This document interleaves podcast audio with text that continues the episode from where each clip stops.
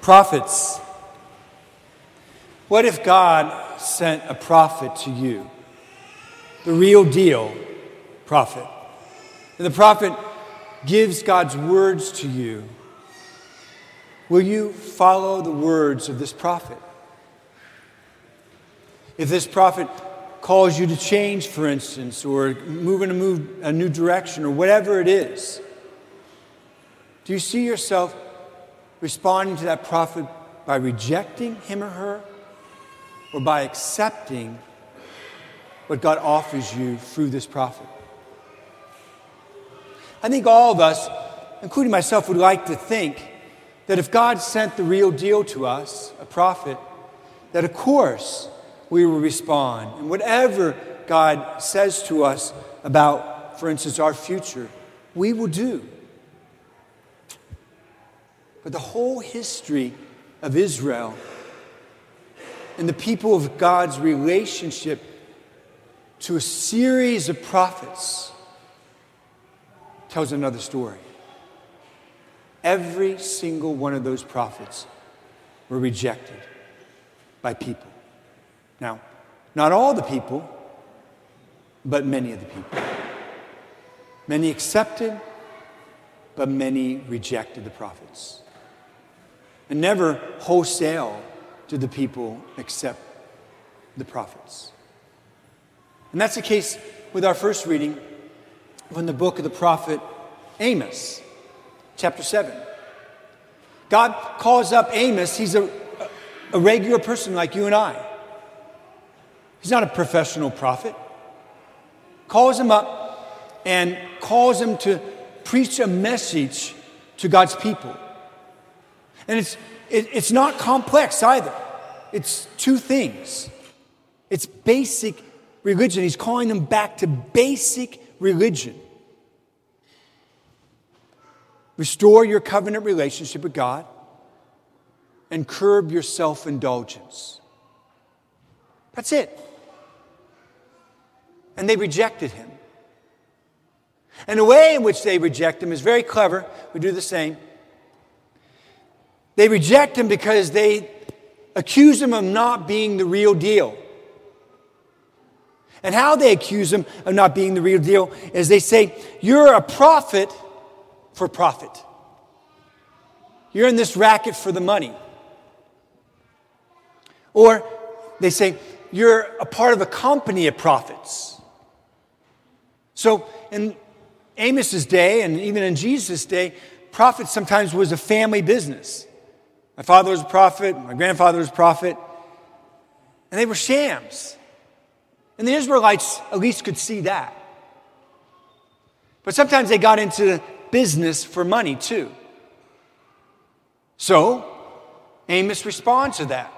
He says, I'm not part of a company of prophets. It's not a family business. I, I, didn't go to school to become a prophet. And I'm certainly not in this for the money. He says this I was a dresser of sycamore and a shepherd, and the Lord called me up. Meaning, he had land, he had livestock, and he had crops. And in that day, brothers and sisters, that means he was wealthy, very wealthy. And he was willing to respond to God calling him out of that comfortable life, first of all, and then into the uncomfortable mission of calling God's people back to Himself, back to God. So he puts that issue to rest. He is the real deal. And of course, we know he's the real deal. We're reading from the book of the prophet Amos. But the people knew that during the day, and still they rejected him. About basic things like put God first and stop being so self indulgent.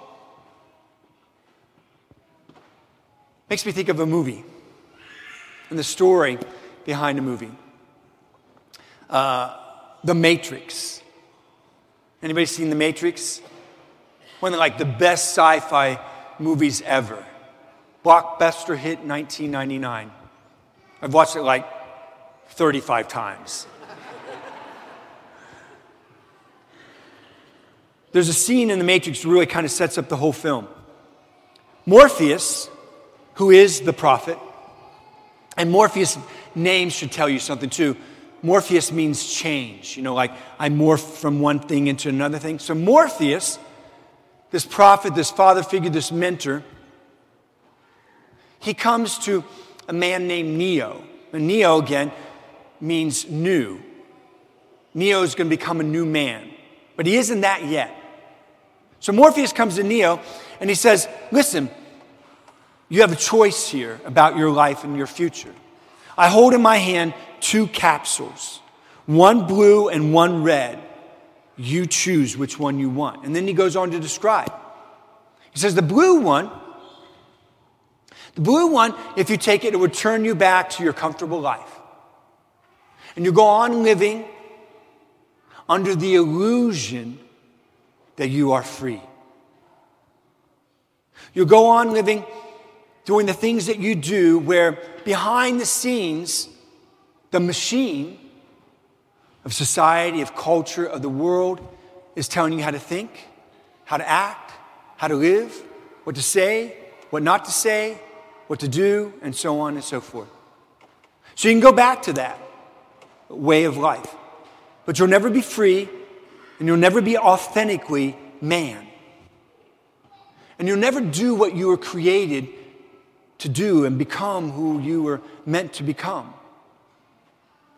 And you'll always have that itch that something very important is missing in your life.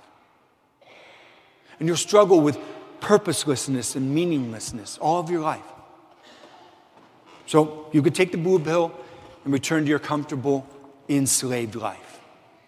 Or, or he says, you can take the red pill, the red capsule. If you take this red capsule, you will be violently pulled out of your life. It, it, it will be difficult for you. But you will also be free for the first time in your life. And you'll grow more and more in that freedom as you become convinced by the reality of the world, the real world that you're being called into. You will be free and you will become authentic. You'll be the real deal. And furthermore, in your freedom, you will be called to free others. And the enemy, as soon as you start living this life, will come after you and it will be the most fulfilling life you will ever live. It will truly be an adventure. You choose. Neo, true to his name, picks the new life. And he takes the red capsule, and off goes the adventure. I think about this story, not just in light of Amos, but also in light of our gospel reading Mark chapter 6. We just heard that Jesus has called his disciples and now names them apostles, meaning, yes, we're all in different ways disciples, meaning we, we follow or we try to follow God. But it doesn't call us into action. It, it doesn't allow us to be sent. That's what an apostle means to be sent on a mission. So now God has taken these men that He's called and He's actually now sending them on mission. He's taken men who are disciples, followers of His, and now He's making them apostles and sending them out on mission. He's calling them to take the red capsule.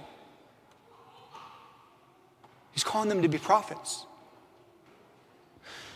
But he sets a couple conditions for it, just a few, for them to be successful in their mission, in their life as disciples and apostles, and in their life in the mission that He's going to give them. He says this I'm about ready to send you out on a mission.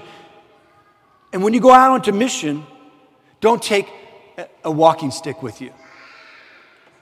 Don't take extra money in your belt. Don't take an extra tunic and an extra pair of sandals. What's he saying there? He's not talking about clothes. or money. What he's talking about is put yourself under my providence, like we were talking about last week. Put yourself under my providence, not under your, under your own power, not under the power of others. In fact, I'm trying to free you from the powers of others. And don't rely upon the provisions of this world where the world is feeding you. Rely upon me and my power. And then the mission that you do will be successful because I will be doing it through you rather than you doing it separate from me. That's what that means. But then he goes on for a second thing. And he says, so then when you go to households, to people, to towns, and you, you preach my word, and he's going to talk about what the three things that he's going to ask them to do. When you do these three things, then people will respond. And the way I'm changing your life, I will, through you, change their lives. However, he says, just as surely as there are those who will accept you, there are those who will reject you. And this is what he says to this, the second part. He says, So when people reject you, this, this is coming from our Lord, shake the dust from your feet and move on, for God's sakes. Because there are other people who need this message and who will respond. Don't get stuck with rejection. And here's our problem, problem, brothers and sisters who call ourselves Christians. One or two things. Because we are so afraid of being rejected by others, we don't even allow the Lord to send us out on mission. Sometimes to our own wayward family members and friends and friend groups. Because we're afraid of being rejected. And so we get stuck with them before we ever get started.